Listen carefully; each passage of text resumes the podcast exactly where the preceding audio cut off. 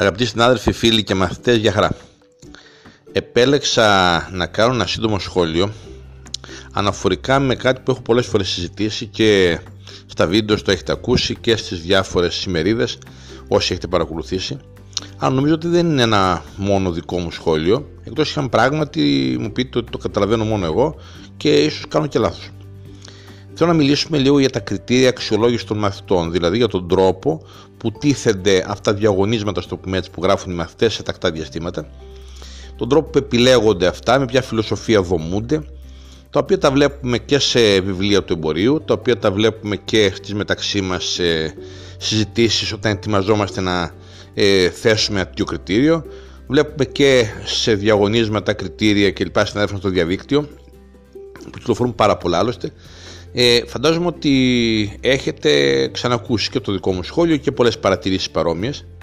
Και το μόνο πρόβλημα είναι γιατί δυσκολευόμαστε τόσο πολύ να επιλέξουμε ένα κριτήριο όταν γνωρίζουμε πως υπάρχουν πίσω μας 100 περίπου τον αριθμό κριτήρια προερχόμενα από πανελλαδικά θέματα.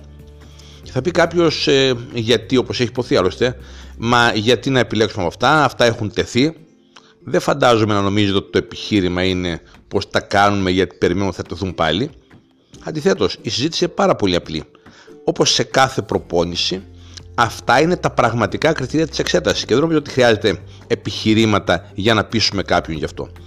Σκεφτείτε δηλαδή ότι σε μια οποιαδήποτε εξέταση ή προπόνηση είναι σαν να μου λέτε ότι θα πάω να βάλω κάτι άλλο και θα περιφρονήσω τη διαδικασία ή τη φιλοσοφία της εξέτασης και δεν χρειάζεται να το εξηγώ νομίζω γιατί πάρα πολλές φορές το έχουμε συζητήσει αυτό.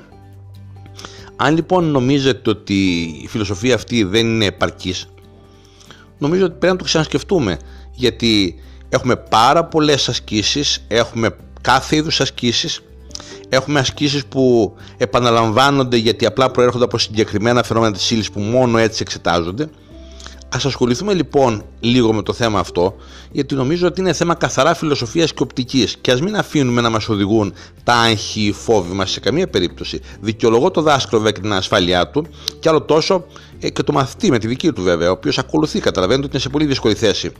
Θα ήθελα λοιπόν να σκεφτούμε ότι ας ασχοληθούμε περισσότερο με την εξέταση, να δούμε το σκεπτικό της, να δούμε μέχρι πού μπορούν να πάνε τα θέματα αυτά. Γιατί καλός ή κακός, όλα αυτά τα φαινόμενα της θεωρίας έρχονται από ένα σχολικό βιβλίο και μόνο από αυτό. Δεν νομίζω ότι μπορούν να έρθουν από οπουδήποτε αλλού το οποίο δεν διαθέτουν ως εγχειρίδιο οι μαθητές. Θα επανέλθω στο θέμα, ας το ξανασκεφτούμε και δέχομαι τις παρατηρήσεις σας. Έτσι εγκαινιάζουμε εδώ το podcast, μια διαδικασία που νομίζω θα διευκολύνει τη μεταξύ μας επικοινωνία. Θα καταθέτουμε άμεσες σκέψεις και περιμένω τον αντίλογό σας, τις παρατηρήσεις σας και τις συμβουλές σας. Σας ευχαριστώ πολύ, σας χαιρετώ.